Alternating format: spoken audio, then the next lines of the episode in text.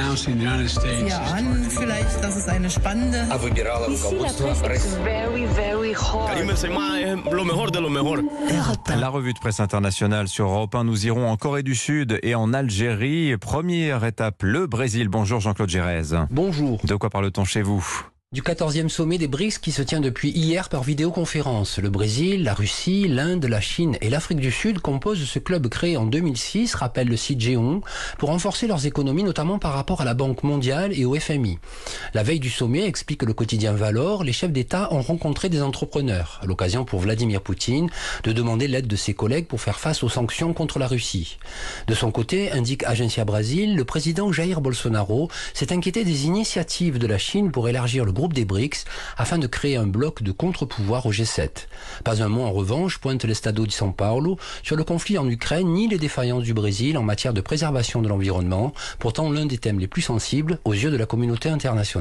Direction l'Algérie maintenant. Bonjour Nour Chahine. Bonjour. À la une, à Alger.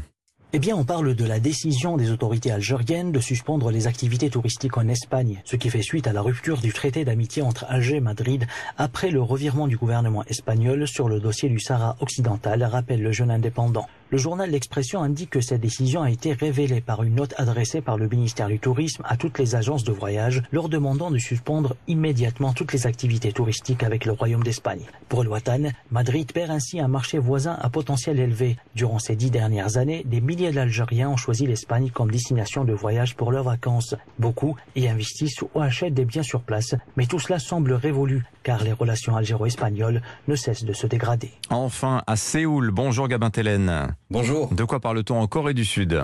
À la une de la presse sud-coréenne, le lancement de la première fusée de confection locale. Le Korean Herald titre La Corée du Sud devient le septième membre du club d'élite spatiale. Comme le mentionne Yonhap News, le pays du matin calme rejoint le club restreint des nations ayant développé un lanceur spatial capable de transporter un satellite de plus d'une tonne. Après la Russie, les États-Unis, la France, la Chine, le Japon et l'Inde. Le Jungang Daily rappelle qu'après un premier essai échoué en octobre, la fusée nommée Nuri de 200 tonnes a atteint son objectif. Déployer des satellites qu'elle transportait à une altitude de 700 km. Une mission accomplie qui fait la fierté du pays. Allez, à suivre sur Europe 1. Dans quelques minutes, l'édito éco de Nicolas Bouzou, la dette publique, talon d'Achille de la France. Est-ce qu'elle sera encore longtemps soutenable avec la remontée des taux annoncés par la Banque Centrale Européenne? On voit ça dans 20 minutes. À tout de suite. 6h30, 9h. Europe Matin.